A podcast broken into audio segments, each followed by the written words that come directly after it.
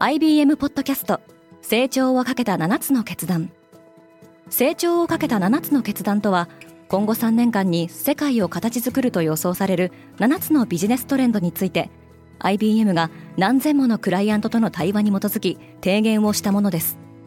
このポッドキャストでは変化の激しい時代において企業が下すべき成長をかけた7つの決断について日本 IBM の7人の専門家と考えていきます。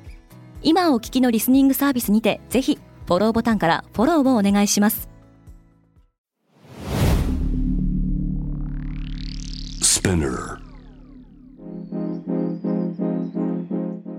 おはようございます。アシュリーです。6月2日木曜日世界で今起きていること。このポッドキャストではニューヨークのニュースルームから世界に向けて今まさに発信されたニュースレターを声でお届けします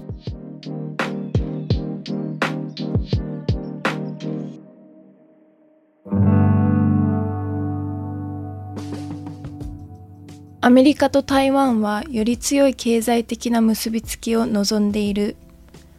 アメリカと台湾はテクノロジーとサプライチェーンに焦点を当てた貿易取引を計画しています。この分野は本日2日に行われる EU と台湾の年次貿易協議においても中心的な議題となりそうです。ウクライナはアメリカからロケット弾を入手する。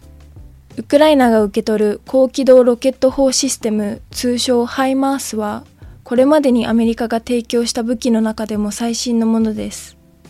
ウクライナはこのハイマースをロシア領内の攻撃には使用しないという条件に同意しています。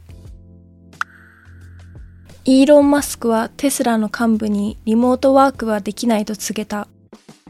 テスラ CEO のマスクは同社幹部宛ての E メールで社員は週40時間オフィスで勤務するべきであり、さもなければテスラを退社してもらうと述べました。シェリル・サンドバーグが退任する。14年間にわたりメタの COO を務めたシェリルは、Facebook をスタートアップ企業から数十億ドル規模の巨大テック企業に成長させる過程に大きく貢献しました。カナダ銀行が利上げを実施。インフレを抑制するため、カナダ銀行は政策金利を1.5%に引き上げるとともに、今後もさらなる利上げが予定されることを示唆しました。シボレーボルトが安くなった。ゼネラルモーターズの電気自動車はアメリカで最も安価な車の一つになります。今日のニュースの参照元は概要欄にまとめています。明日のニュースが気になる方はぜひ Spotify、Apple Podcast、Amazon Music でフォローしてください。クォーツジャパンでは世界の最先端を毎日2通ニュースレターでお送りしています。他にも世界で暮らす女性の喜びや悩みを伝えるポートレートオブミーがスタートしています。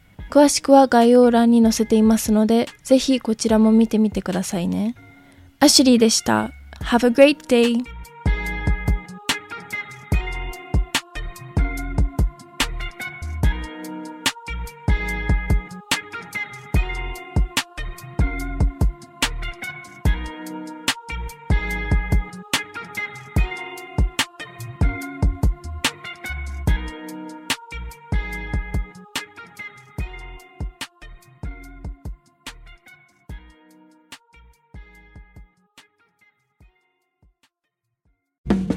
リスナーの皆様より多くのリクエストをいただいている話題のニュースを深掘りしたエピソードを週末の有料版で配信中です。